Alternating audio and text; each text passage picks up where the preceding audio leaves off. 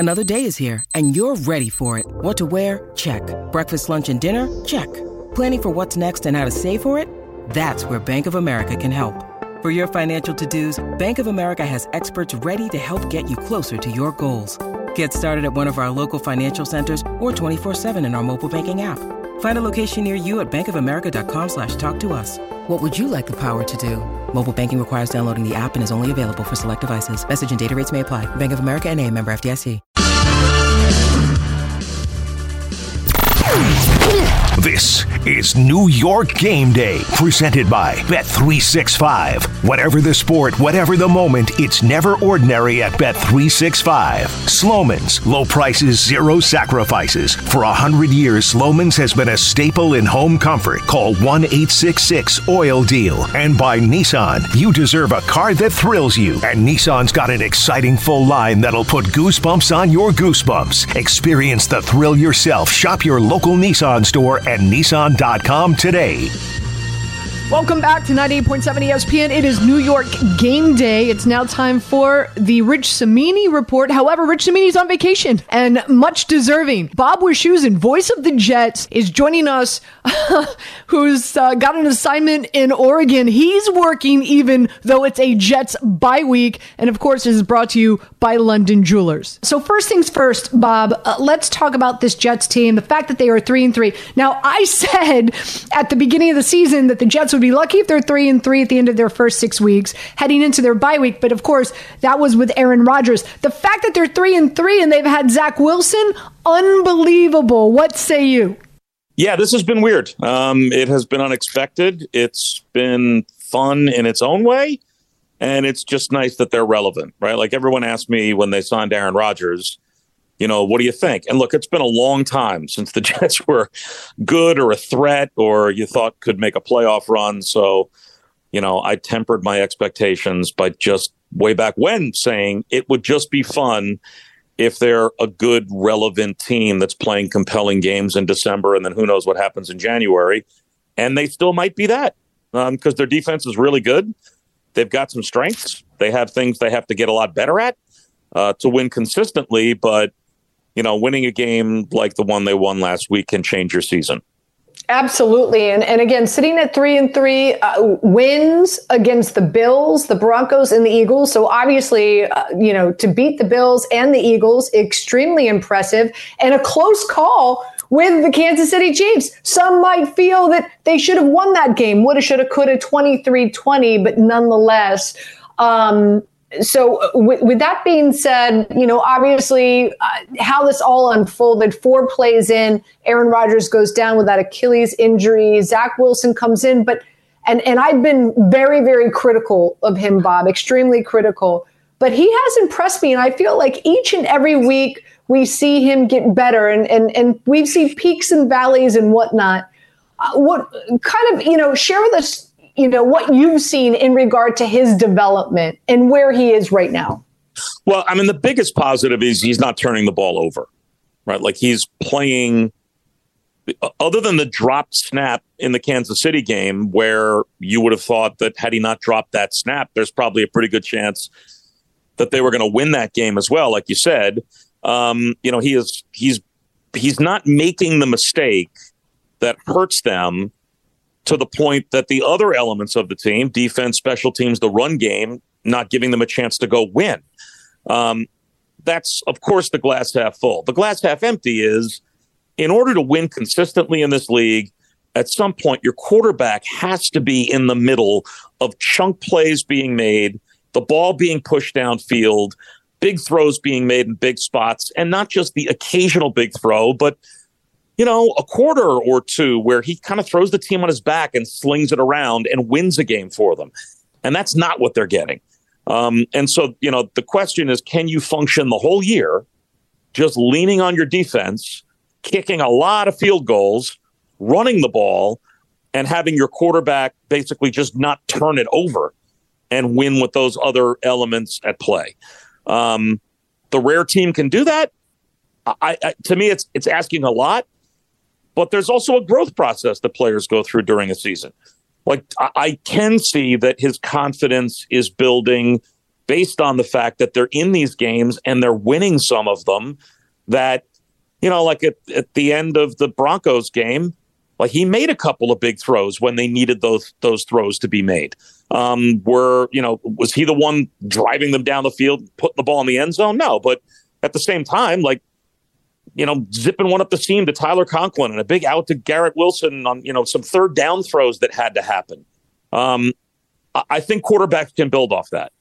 So, like, he wasn't expected to be the quarterback this year. This is supposed to be about Aaron Rodgers. The whole system was Aaron Rodgers. So I think there's that development as well, right? Like, they have to now gear the offense back towards Zach Wilson. And they've played hard teams. I mean, theoretically now the schedule should get easier. So all of that could play into him being better as the year goes on, but they do need him to be better. Like, he can't just be I'll protect the ball and defense, go win it, and let's win every game, you know, 14-12. Like, you can't function like that in the NFL. It's just too hard. Let's talk about some other aspects here on this offense. Obviously, Breece Hall has been just absolutely unbelievable, and just the mere fact that he's coming off how great he has run with the football coming off of the knee surgery that he had. So I'm amazed by that. Garrett Wilson, we know what you get from him, arguably one of the best wide receivers in the NFL. Your thoughts on this offensive line? Again, a unit that many people, including myself, was not expecting much from, but I think they've done a pretty solid job so far, at least better than the Giants' offensive line, Bob, right? Protecting Zach Wilson. Yeah, Elijah Vera Tucker's injury is a big one. I mean, he's their most versatile and best offensive lineman, so to lose him again really is that's brutal. Having said that, Mekhi Becton has been equally as positive a surprise because he hasn't been able to stay on the field the last couple of years. This year he has so far. So keep your fingers crossed if you're a Jets fan that he's able to stay healthy because he's a difference maker if he can stay healthy. Breece Hall's season so far, I think, has been arguably the biggest surprise on the team. Because, you know, I thought the whole reason they went out and signed Dalvin Cook was because they really weren't sure how good Breece Hall was going to be. I mean, you know, to have that kind of an injury, and oftentimes I kept drawing the Saquon parallel that, you know, like 3 years ago, we saw Saquon Barkley have an injury just like that. And then 2 years ago, Saquon basically spent like a whole year looking relatively pedestrian by his standards. And it wasn't until the following year that he came back and all of a sudden, oh, okay, like he's Saquon Barkley again. He's going to be 1,500 yards from the line of scrimmage or whatever, and he's going to be that guy. Breece Hall needed a month to become that guy again. And so, you know, to me, that's incredibly impressive. They say it's a year before you come back from that kind of an injury to even really be explosive. And he had that injury just under a year ago, and he's already off the pitch count and looking like he looked before he was hurt. So, you know, and against loaded boxes. I mean, if you watch the Jets, like teams, and I would do the same, I would be challenging, you know, like if I'm a defensive coordinator, my attitude would be 7 and 8 guys up near the line of scrimmage, and Breece Hall, you're not going to be the one to beat us. If we're going to lose, we're going to put it on your passing game to beat us. And he still has ripped off some game-changing runs, even into those loaded run boxes. So, he's been amazing for what he's come back from. And looking at this defense, you mentioned it, right? Zach Wilson not turning the ball over, being able to run the football, and then the defense really winning these ball games. It's really amazing to me. No Sauce Gardner. This was a team, of course, going up against the Philadelphia Eagles, one of the most explosive offenses in the NFL, down, 4 of their 5 corners, something like that, Bob, and you come out and you beat them. Not only that, 3 interceptions you get from Jalen Hurts. Just unbelievable to me. What has been so special, so unique, so outstanding about this defense and their success this season? Well, I think a couple things. Number one, they are getting, I think, a lot more pressure on opposing quarterbacks without blitzing than the sack numbers would lead you to believe. They've gotten to the quarterback, and they've gotten some sacks. But this is not a team that, you know, I mean, I think people thought they might be the sack exchange and be knocking the quarterback down, you know, 5 and 6 times a game. And, you know, it hasn't been that. But if you look at their pressures, getting quarterbacks off their spot, hurrying them, they've been really good at affecting the quarterback without blitzing. So that obviously allows you to play a lot of zone and not expose those guys on the back end when you're down your starters. And they were down their top three corners. DJ Reed and Sauce Gardner and Brandon Echols were all out last week. So they had two guys that were on the practice squad 2 weeks ago that were called up that played in the game, you know, and one of them was a starter. And even Tony Adams, he's a starter at safety, but he's only in the second season. And he's kind of a surprise revelation that he's been this much a part of the back end of their defense. So, yeah, they were young and inexperienced, and you would have thought that a team that was in the Super Bowl last year and, you know, is arguably the best offensive line in football would be able to buy time for the quarterback and expose that.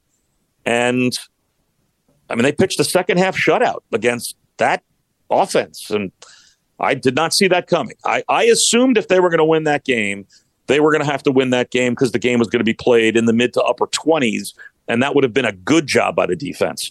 So to hold them to a couple of touchdowns, give a touchdown on the first drive, and hold them to 7 points the rest of the game was about as good as you can play. Really, really, it's been impressive, and also, you know, Bob, I envy your job. I think this has been a fun team to watch. Like, you know, just a roller coaster of emotions this season. And like I said, for them to be sitting at 3-3 right now, or coming out of this bye, their schedule gets a little bit easier. Some would argue a lot easier. I think they're in a good position. Last question for you before I let you go. Is Aaron Rodgers. It's unbelievable. I know this new Achilles surgery, you know, type of technique. He's walking around. We're seeing video on you know, Instagram and TikTok and all this, him walking around without the crutches. And there's some talk and some hope that maybe he can come back this season. Bob, how realistic is that? I have no idea. Right. Like you said, I mean, I didn't even know that this kind of like voodoo surgery that he'd done on his Achilles was even possible. This is talk about an advancement in medical science that I would think would be something that would turn the sports world on its head. If you could get a 40-year-old quarterback back inside of the same season that he tore his Achilles on opening night to play football. If that happens, I'll be as stunned as anyone. Having said that, just seeing him 5 weeks removed from the surgery, walking around without even a boot on, or, you know, I mean, look, he's not running around. We're not seeing him, you know, look like a football player yet. It's amazing the amount of attention it got the other night that he was basically just standing still and tossing a football back and forth. I'm not sure why people were surprised he was doing that. He's a quarterback. What's he going to do when he's standing on a football field? But yeah, great, let's throw a football back and forth a little bit. But that's a long way from playing. So to me, if he ever steps back out on the field this year, it's an incredible story, but it's really just gravy for what hopefully this year will be for them, which is hopefully a competitive year all the way through. I don't know how anyone would actually count on that. That was the Rich Cimini, wink, wink, Bob Wischusen Jets Report, brought to you by the engagement experts at London Jewelers. Visit them at any of their 7 locations, including Short Hills, or shop online at londonjewelers.com. Hang tight. We'll be right back. Week 7, a lot of interesting storylines. We're going to dive into all of them next, right here on New York Game Day, 98.7 ESPN. We all know breakfast is an important part of your day, but sometimes when you're traveling for business, you end up staying at a hotel that doesn't offer any. You know what happens? You grab a cup of coffee and skip the meal entirely. We've all been there. But if you book a room at La Quinta by Wyndham, you can enjoy their free Bright Side breakfast featuring delicious baked goods, fruit, eggs, yogurt, and waffles. And really, who doesn't want to start their day with a fresh, hot waffle? Tonight, La Quinta, tomorrow you shine. Book direct at LQ.com. 10 seconds on the clock. How many things can you name that are always growing? Your relationships, your skills, your customer base. How about businesses on Shopify?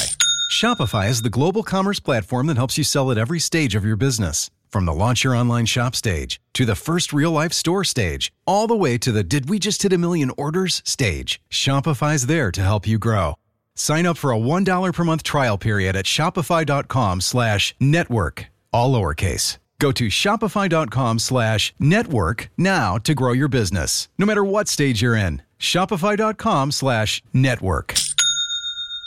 Hi, it's Mike Greenberg letting you know ESPN Bet is ready to take you through all the biggest sports moments this spring. The official sportsbook of ESPN has exclusive offers and markets from Scott Van Pelt, Stephen A. Smith, and me, plus many more. From the playoff intensity to finally getting out to the ballpark, there's no better time for sports fans. Sign up today. New users get a bet reset up to $1,000 in bonus bets if your first bet doesn't win. Download ESPN Bet today. What a play. Must be 21 plus and present in select states. Gambling problem? Call 1-800-GAMBLER. Terms and conditions apply. See app for details. Now, back to New York game day with Amani Toomer, Mike Tannenbaum, and Anita Marks. It all fits in. Bobby, X, Leo, Dex, all those guys, they're starting to gel as a unit. You know, Kayvon, you know, you just keep going down the list of the guys that they're starting to gel as a unit, and they're getting used to playing together. And Bobby's a big part of that, too. And I think you're just going to continue to see him keep striding out, the way we all expected him to. Wink Martindale talking about that matchup. For the Giants today, going up against Sam Howell and the Washington Commanders, a lot of weapons to work with there. That's for sure. We'll see how the Giants are able to contain. It is time for Around the League, brought to you by Tullamore Dew Irish Whiskey, gentlemen. Let's take a look at some of the big storylines heading into Week 7, and two great games on the slate. 1:00, the Lions going up against the Baltimore Ravens. This is interesting, Mike. The Ravens are one of 14 teams that have now had to come back from London and not have a bye the following week. 12 of those 13 previous struggled to win their games the following week. So that does not bode well. Do you feel that gives the Lions even more advantage, considering that the Ravens are not having the luxury of a bye this week, coming back from London? No, because that's the Ravens' choice. And look, the Jaguars just did that, and they came back, they beat the Colts. And a lot of East Coast teams are now going to London and saying to the league they want the bye later on in the season. So that's their discretion. Look, there's some teams that go on byes, and, this time of year they're out skiing in Utah, wherever Bob Wischusen may be doing, who knows. But, most of us are still working here, and I think this was planned by John Harbaugh, and he's not an excuse guy. So, I think East Coast teams coming back from that London game, I think we're going to see more of this, not less of it.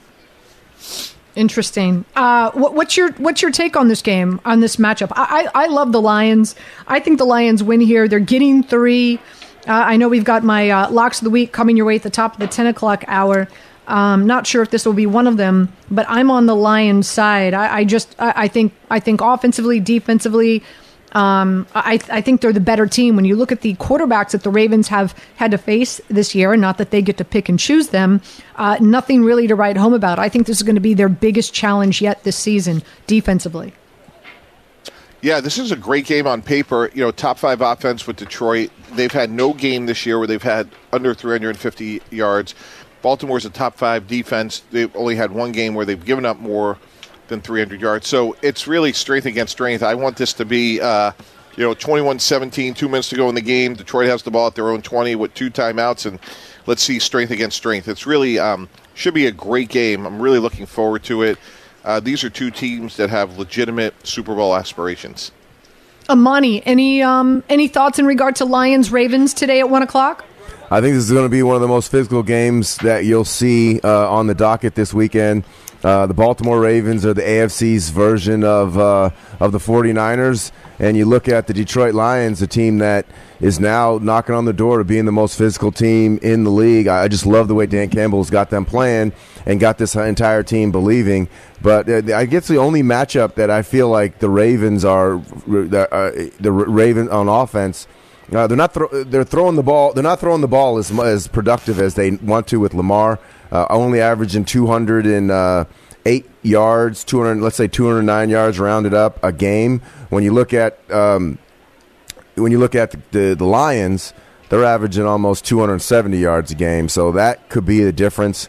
If the Lions force Lamar to throw the football and take away one of his the ground aspect of his game with a disciplined rush, I think that's going to be a key in this game. How well can the Ravens throw the football? Another big game on the slate today is later on tonight. 8:20 is kickoff, and that's the Dolphins in Philadelphia taking on the Eagles. The Eagles are favored by 3. The Dolphins don't play as well on the road as they do on home, but, man, their offense is so uber explosive. And obviously this is an Eagles team coming off of a loss. Mike, let's go to you here. Eagles not going to have Blankenship as well, which I think obviously hurts them in the secondary when you're going up against the fastest wide receiving duo in the NFL. Your thoughts on this matchup? Who do you like winning tonight? Yeah, what I really would like to see is, again, end of the game situation, Eagle offense against that Dolphin defense, because I think that's where this game's going to be won or lost. Like, obviously, two great offenses. Philly has a great defense, especially at home. They can rush the passer.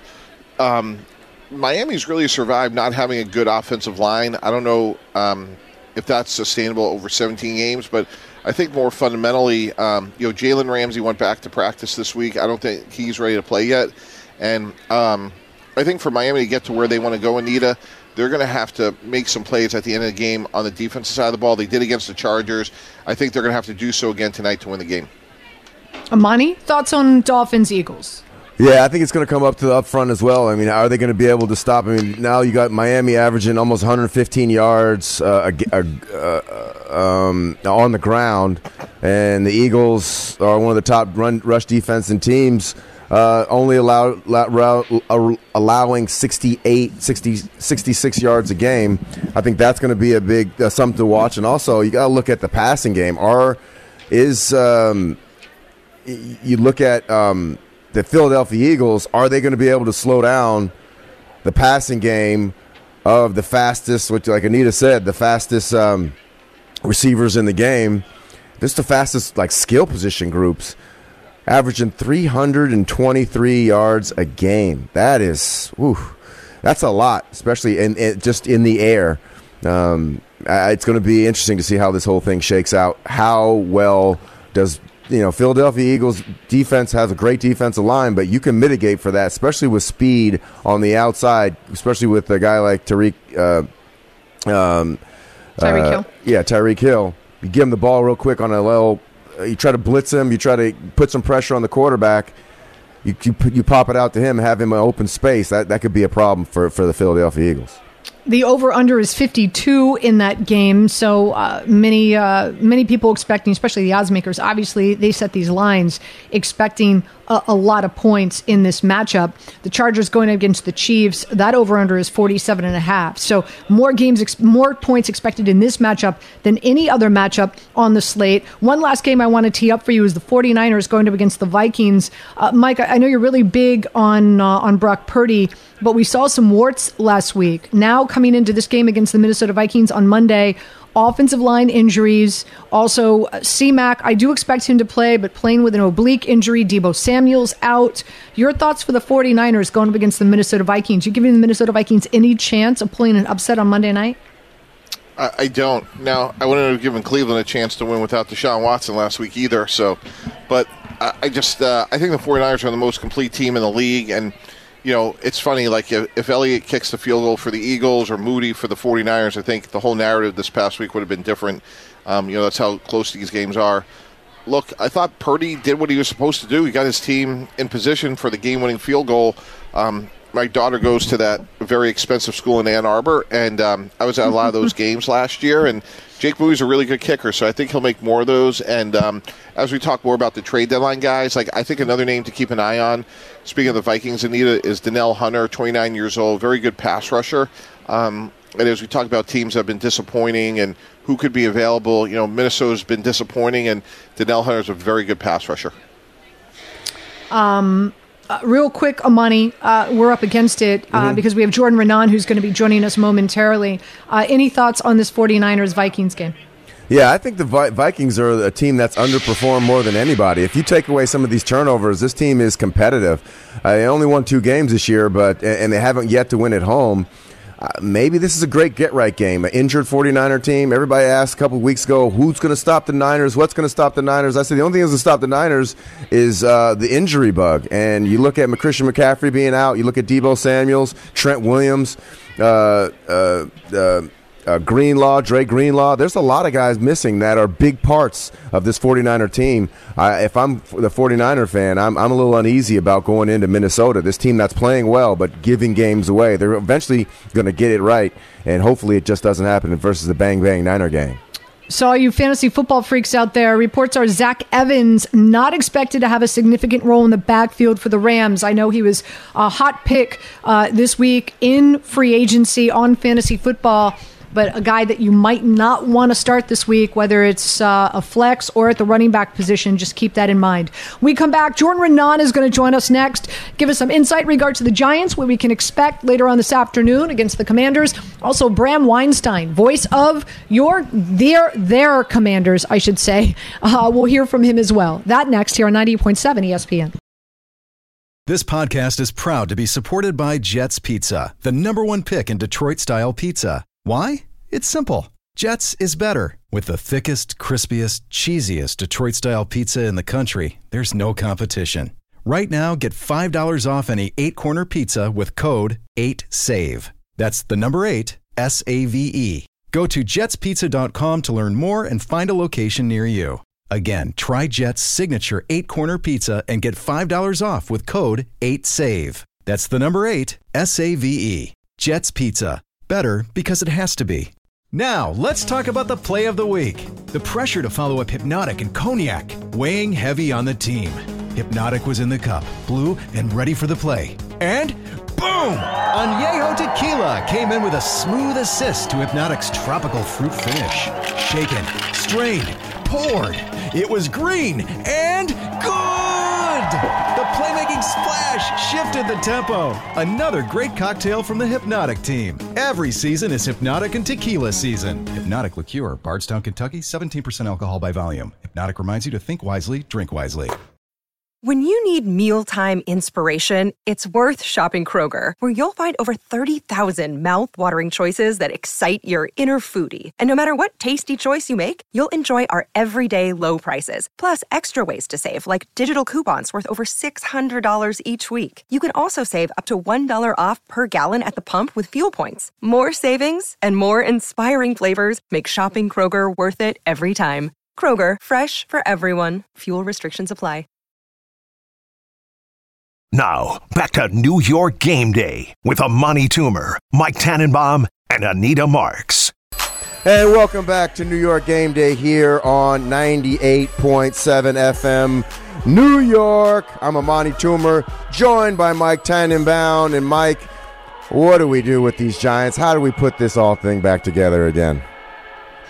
Yeah, I think you got to start by not losing the game first, right, Amani? I think... Best way is turnovers. And look, with Tyrod Taylor and Saquon Barkley, you have 2 players in the backfield that can make explosive plays. And that, to me, is how you have to win this game is don't turn it over. Let those 2 guys make plays. And, you know, the defense continues to improve, and that's something to hang your hat on. Well, we got somebody, our insider, Jordan Raanan. This is the Raanan Report brought to you by Sansun Auto Mall. Jordan, what say you? How do we fix these Giants? What's going on over there? Yeah, got to find a way to make some big plays downfield at some point, right? I mean, if you don't score touchdowns, you're not going to win. We're at like 205 minutes without a touchdown. That's almost 3.5 games without an offensive touchdown, which is just a crazy number in the NFL. So, yeah, how about scoring some touchdowns? I think that's kind of simplistic, right? Yeah, I mean, thing. The red zone was the big problem last week, 0 for 5. What can they do? I mean, when you think of a red zone, you think, oh, you got to get a tight end and a running game. You know, they tried both of them at the end of the game. You tried to tie the running back at the end of the first half. You tried the tight end at the end of the game, and both came up short. What can they do? What are some of the things that this team can do to be more effective in that red zone?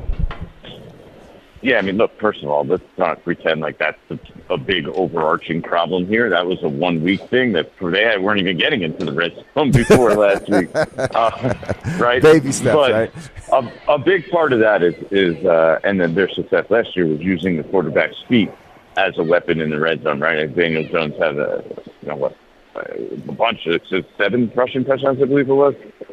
So that was a big part of what weapon that they had in the red zone. Obviously, mistakes too. I mean, they made some silly mistakes in that Buffalo game. We all saw them, including the one at the end of the half, head scratching and inexcusable. But I think it comes down to that. Their running game is going to get better, right? Because Saquon's back, and at least they seem to be getting settled a little bit more in the offensive line. Andrew Thomas and John Michael Schmitz aren't that far off either, so that'll come in the next few weeks. I think you put all that together, they'll be better in the red zone. The problem is they got to make sure they get there with consistency. And the way to do it in this game, this Washington team is a team that has allowed a lot of big, explosive pass plays. How do they manage to get those explosive pass plays? Tyrod Taylor, likely going to be, expected to be the quarterback today. That's one thing he does. He's going to throw the ball down the field, and he's going to take some shots. So this is a good team to be able to do it again. Jordan, who's the best quarterback on the Giants roster? Ooh, I love the question. I know you're leaning towards. We had this discussion last week. I still think it's Daniel Jones. I mean, if you give Tyrod Taylor played pretty well. Granted, they still didn't score a touchdown, right? An offensive touchdown. But if you give him a big enough sample size, the mistakes will come. He's a little reckless out there. I don't want to sit here and knock him because he did play well in Buffalo. That was a good game for him. But we saw last year what Daniel Jones' ceiling is. That's better than I believe what you would get with a consistently with Tyrod Taylor, especially he's going to be under pressure again. This offensive line they're going to put out today, whatever iteration is going to be, leaky at best, and he's going to be under pressure. And, there's a reason why Tyrod Taylor in his career has had trouble staying healthy. It's because he holds on to the ball a long time. He could be a little reckless in the pocket, and leave himself vulnerable to those big hits and those negative plays. So I think it's Daniel Jones. I know I could tell by your question there, Mike. You probably are leaning the other way at this point. No, I'm not trying to lead the witness unlike other people on the show. But, silly me, I just go by facts and data and film. But, that's you're around the team every day. We're not in the facts business. Granted, we're in the business of making up good stories. He played better. Tyrod played better in his one game than Daniel Jones has this year. I agree with you. Like, that's indisputable. Mm-hmm. But I think I'm projecting here, right? And I'm basing it off the Daniel Jones that we saw last year. Mm-hmm. I think long term, like you say, who's the better quarterback, and you give each of them 10 games. I think Daniel Jones would be the better quarterback. He could do more. He's a different kind of threat with his legs, I believe. Like Tyrod's more of like a scrambler, where I think Daniel Jones is better at his design runs, and I just think he's a little bit more talented. And you could do more with himself. That's why I go in that direction. But you're right, Tyrod Taylor played better in the one game he was on the field than Daniel Jones did so far this season. I'd give Daniel Jones one half. He played a very good half against Arizona in the second half. But let's talk. Let's talk about Jalen Hyatt and how he's just been a guy that's just every time he gets on the field, he's making something happen. Is there going to be a concerted effort for this Giants offense to try and figure out ways to get Jalen Hyatt the ball to garner up some of those big type of chunk plays that Washington has been giving up this season? Yeah, I mean, we've seen him he's been on the field the last few weeks. Mm-hmm. We finally saw it result in targets in Buffalo. But it's clear, Brian Dibble said this week, the young receiver, and he's talking about Jalen Hyatt and Wan'Dale Robinson. Like, they're young. We need to play them. That's the only way you get better at that position in this league is to get experience. So those guys are going to play. And you saw Jalen Hyatt's role is increasing. The wide receiver rotation is decreasing. in regards to the fact that Paris Campbell got 0 snaps, so he was out of it. Sterling Shepard basically is out of it as well. He had 1 snap that was on a, use him as a run blocker. Isaiah Hodgins is being used pretty much only in 2 wide receiver sets. So their primary wide receivers, when they go through wide receivers, it's going to be Jalen Hyatt, it's going to be Wan'Dale Robinson, and it's going to be Darius Slayton. And I think that we're going to see more and more of that as we go along here. And the other guys, maybe you'll fill in, the gaps elsewhere. So it creates more opportunities for Hyatt. And we've seen at times, that speed, he's a threat. So they have to find ways to get him the ball because what's this team's biggest problem? Scoring touchdowns and making big plays. They're last in the NFL in 20-plus plays by a wide margin. Washington has given him the third most 20-plus pass plays. It was 22 so far already this year, so that's an average of what? In 6 games, it's almost 4 per game. So, that's an opportunity for Jalen Hyatt to make some big plays here, and the Giants got to find a way to make it happen. Wow, that's a tough one because do I expect them to? I mean, they're going to play semantics here, right? Joe Shane did it with Kadarius Toney, right? He never shocked Kadarius Toney. But, yeah, Kadarius Toney ends up getting traded, right? So they're definitely going to listen to offers, talk to other teams. That's how Joe Shane operates in general. He's shown a propensity to be active in that market in regards to the early part of his general manager tenure. Now, does it mean they're going to trade Saquon Barkley? That's a tough one. Because that's one that has to go by ownership, right? And then when you think about it, you're telling your fan base, we're basically done with this season, and what's the product going to look like the rest of the year? So I think that's a hard sell when it comes to getting a deal done. So do I think you'll see at that level a trade? I think it's probably unlikely. Unless somebody offers something, really, really good. Like, I know I heard you guys talking earlier, like third-round pick is kind of like, okay, maybe that but that's like borderline, right? If they got something better than that, sure, but I don't know if that deal exists anywhere. So, but there are other guys on this roster, I think, that probably have value, and I think the Giants would be open to looking at it. And what I'm talking about is Adoree Jackson, Xavier McKinney, guys like that, guys that are on the last year of their deal that maybe could help some other teams that maybe you could pick up a late-round pick for at this point, mid- to late-round pick. Like, if they could do that, I think it's a move that they'd be open to making now. I'm not sure if those deals exist because, number one, by the way, and here's a little scoop for you, Adoree Jackson is not expected to play today. He has a neck injury as well. And he makes a lot of money, so that's a tough deal for a team to make, right? It's for a team to make and trade for him because he's still owed a decent amount of money this year, and then you have to figure out a way to fit that in. And a guy like Leonard Williams would be the same situation. That's a lot of money. Mm-hmm. The team probably wouldn't want to take that much money for half a year. So they don't have a ton of guys, but I do think they will at least be looking. And let's see how these next 2 games go, too. I think it's a lot different if they're let's say they win them both, and they're 3-5, right? A lot different than if they're sitting there 1-7. At 1-7, you wouldn't be doing your job if you weren't open to moving guys for future assets. That's funny. You talk about how the advantage for the Giants this weekend in the game is, the fact that Sam Howell holds the ball a lot. But we talked to Wink Martindale, and he said that talked about how the defensive line is taking a little while to gel together. Why is that when they played together last year? So I'm trying to confused on why they haven't. They have the lowest amount of quarterback sacks in the entire league, with only 5 sacks this season. What's going on with that defensive line? Yeah, that's a curious one. I mean, I'm not really sure where he was headed with that one, but I will say this. I mean, there are some guys that they added that were supposed to be key depth pieces that just haven't panned out for them so far. You're talking about A'Shawn Robinson, Raheem Nunez-Rochus. These were guys that were supposed to help them in regards to the run game, and then that would set them up for, okay, here we go. We got these teams in 3rd and long. Now we can get the pressure. They haven't obviously been able to do that. They haven't been really good against run. But let's also be fair. The defense is not this team's problem right now. They played really well in Buffalo. They did some good things in Miami. I know they gave up a lot of yards and ultimately points.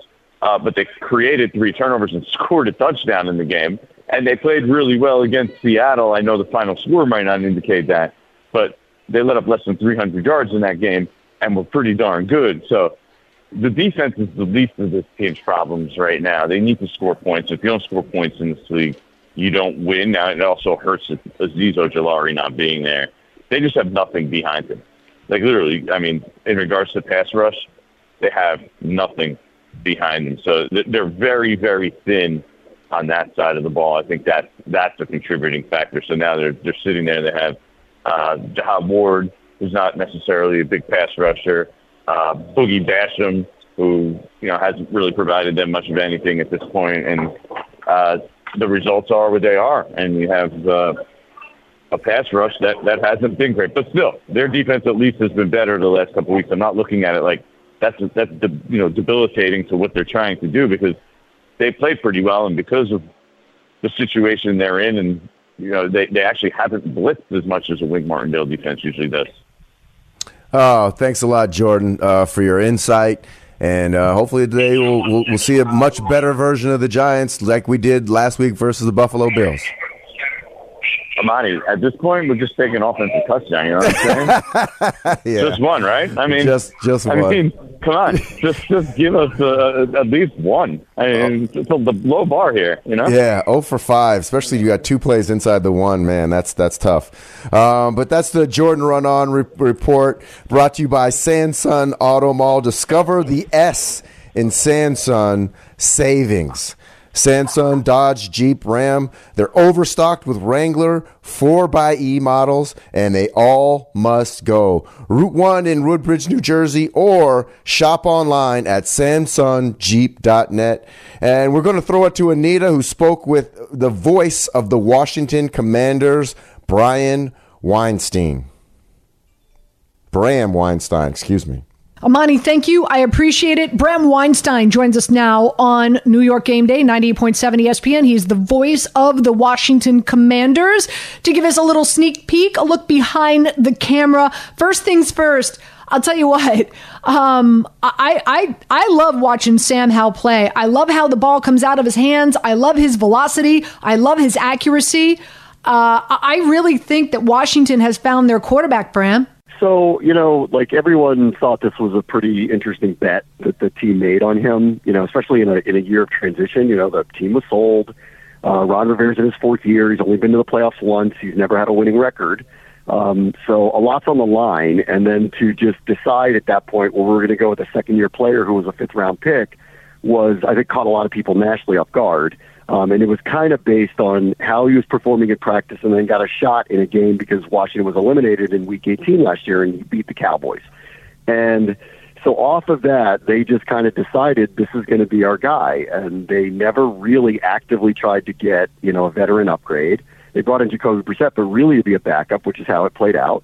And he actually has really kind of been, outside of the sack total, which is a jarring number, he's been sacked 34 times. Mm. I would largely say he's played really well. And I think he's kind of validated the decision. He's been very good for them. Their offense has been better in general. They're scoring more points than they did a year ago. His decision-making is very good, with, like, the one exception of, you know, he hangs in there a little too long and he takes a few too many sacks. So, you know, I think this particular weekend, you know, I would expect them to not really throw the ball as much. It's kind of been... Boy, for a few weeks there, they were 70-30 pass, which feels a little, you know, considering that their offensive line, I think, coming in, no one thought was going to be their strength. We were hoping it wasn't going to be their weakness. Brian Roberts has really kind of emerged as a very good number one back, and they could run the ball more, but when they've gotten down in games, they've gotten completely away from him. They put a lot on Hal. So while his, you know, the sack numbers are problematic for sure, like, he's not really putting the ball in bad spots. His decision-making is very good, and if there's really a criticism of him, it's that he hangs in there maybe a little too long and just won't eat it and throw it away sometimes. So, you know, as things kind of progress through the season, the hope is that he's going to mature and he's going to take less negative plays.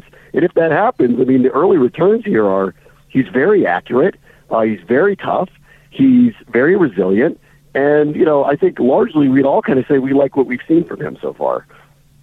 Yeah, I would say so. Like I said, I really did not know much about him, and I'm trying to remember the game that I did watch. It was a primetime game. Which one was it? Atlanta? Was it the Atlanta game or the Bears? The Bears. Maybe it was the Bears. The Bears on Thursday night. Maybe it was the Bears on Thursday night. I mean, listen, you know who's tuning into the Bears and the Commanders unless you got money on the game, and that would be me, of course. And I was just like, wow, this dude, like he's got velocity, he's got accuracy. Like I was thoroughly impressed. You know, I feel like, you know, you stumble across like a antique Jaguar whose engine is pretty restored. I don't know. That's how I'm looking at it. But nonetheless, offensively, you talked about B-Rob and what an amazing runner he is. You've got that 1-2 punch in the backfield, but you also look at the weapons here. You know, Bram, there's a lot to work with here. Terry McLaurin, you can say, is one of the best wide receivers in the NFL, although his stats don't necessarily represent that this season. I was expecting more from Dotson. Logan Thomas is solid. Curtis Samuel's solid. Diami Brown. I don't think we've seen the ceiling for him. I was really excited when he came out of college. There's a lot to work with here offensively, right? Yeah. They're not missing skill position guys. I mean, they have all the weapons that they need. And with Eric Bieniemy here, obviously, like that was like the big offseason acquisition. There was the hope that he was going to, you know, improve their offense significantly. And you know, I think like Dotson, like they're a work in progress. Like, they have kind of too many people to feed at this point. And the last couple of weeks, like last week, Dotson got 1 target, no catches. And that's like the storyline this week. How do you incorporate him more? He could be the most explosive player of the group you just named. McLaurin's had an outstanding, kind of unheralded career nationally. I think people realize how good he is because the Commanders haven't been really much of a factor, you know, in the playoff scene really the last few years. He's the first 3 straight 1,000-yard season receiver they've had since the 1990s. He's basically as thorough as you can get, really, from what they can ask for from someone. He's a true number one, and a really good guy too. I don't think people realize like the character he brings to everything. They've got everything that they need. I think that they're kind of a work in progress in trying to figure it out. Which they've gotten where they've gotten really good is in the red zone. They're delivering pretty regularly now. They're very inventive there. I think at times, like I said previously, like the real issue has been when they get down, Bieniemy is apt to become almost pass exclusive at times. In that Bears game that you saw, they did not run a run play from the middle of the second quarter on because they were down. 55 straight plays they threw the ball. 55, right? So I think the game at times like is getting away from them. I don't expect that this weekend. It didn't last week in Atlanta, albeit they played with a lead, which was the first time. It was the first time they led after three quarters. They're 3-3. They've only led after three quarters once. And you named their schedule. They haven't played world beaters. They played the Eagles. They played the Bills. But everybody else, they played the Bears, they played the Falcons, they played the Broncos, they played the Cardinals. Like, their record should be 3-3 or better, really, honestly, with the schedule that they played. I think they're a work in progress. I think we're all kind of hoping that they're going to improve because Howell does look a little ahead of the curve. And I know he was a fifth-round pick, and I know he was unheralded, but if you really go back to the year before his final year at North Carolina, he was coming in as like a first- or second-round grade. He had broken records at North Carolina his freshman year. He was breaking ACC records, so it's not like he's inexperienced, and it's not like he hadn't done it at a very high level. He fell off because a lot had changed in his final year in college. He had lost. Diami Brown was on his team. Javonte Williams was on his team. There were guys that ended up going to the pros. They kind of changed their offense around him. He ran the ball more than I think you would probably want to do with him, and his numbers kind of shrank.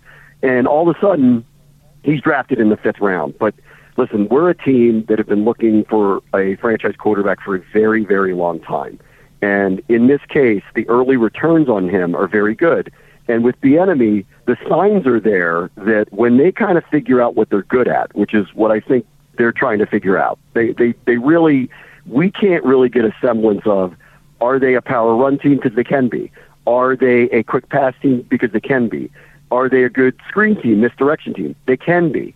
But they haven't quite put it all together yet. But the hope is that as things kind of progress through the season, they're going to find out together what they're really good at. And I don't think you've seen the best of their offense yet, because they do have a really – their bucket is full of skill position people. The question is, can Howell grow into the role? Are they going to be in high-leverage games because they're like a 500 team and they have to win? And the late-season schedule for them is very tough. They're playing Dallas twice, San Francisco, the Jets, and the Dolphins, all in from Thanksgiving and on. So they better win these games now, because the schedule looks like it's going to get brutal for them late in the year. Well, this is a Giants team that held the Buffalo Bills to 14 points, almost won. Many people feel they should have.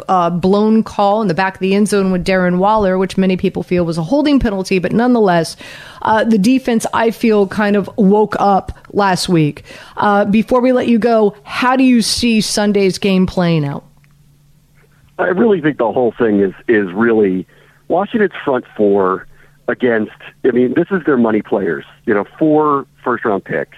They've had a lot of pressures, not a ton of sacks, but a ton of pressures. So they're getting to the quarterback already against what is beyond a makeshift offensive line. If Washington's front four can't control the line of scrimmage when the Giants are on offense, there's something really wrong here. So, I personally think, like, that's a mismatch, and it should be hard. I mean, I know the Giants have had a really hard time scoring. It should be hard for them this week, too. And if that's the case, with a more balanced attack, you know, I think Washington should be able to score enough to win the game. How they go about doing it, well, that's, you know, anyone's guess, because we haven't seen a semblance of any kind of normalcy week to week with how they run their offense. But defensively, it is a mismatch up front. It's incumbent on Washington's front four, their money players, to come through. And if they do, I have a hard time buying that the Giants' offense is going to wake up this week. Bram, thank you so much for joining us. Really do appreciate it. I just want to see an entertaining game. I just feel like so many of the games I've watched for the Giants. You've watched these two play each other for years. I mean, like, when has it not been? I mean, like, every single one of them ends up being some close one-score game, and that's what I expect this weekend, too. It's just, could the Giants score more than 20 against this front four with that offensive line? If they do, I think that's you're going to be hearing a lot of people down here going, what in the world just happened? All right, I want to thank Bram Weinstein, along with, of course, Jordan Raanan, giving us a really great preview of that Giants-Commanders game coming your way later on this afternoon. Anita Marks with you, of course, along with Amani Toomer and Mike Tannenbaum. We come back, we'll kick off hour number 3, and we've got, of course, my locks of the week coming your way, not to mention Mike Tannenbaum's bomb of the day. All of that and more right here on 98.7. ESPN. This is New York Game Day, presented by Bet365. Whatever the sport, whatever the moment, it's never ordinary at Bet365. Sloman's, low prices, zero sacrifices. For 100 years, Sloman's has been a staple in home comfort. Call 1-866-OIL-DEAL. And by Nissan, you deserve a car that thrills you. And Nissan's got an exciting full line that'll put goosebumps on your goosebumps. Experience the thrill yourself. Shop your local Nissan store at Nissan.com today.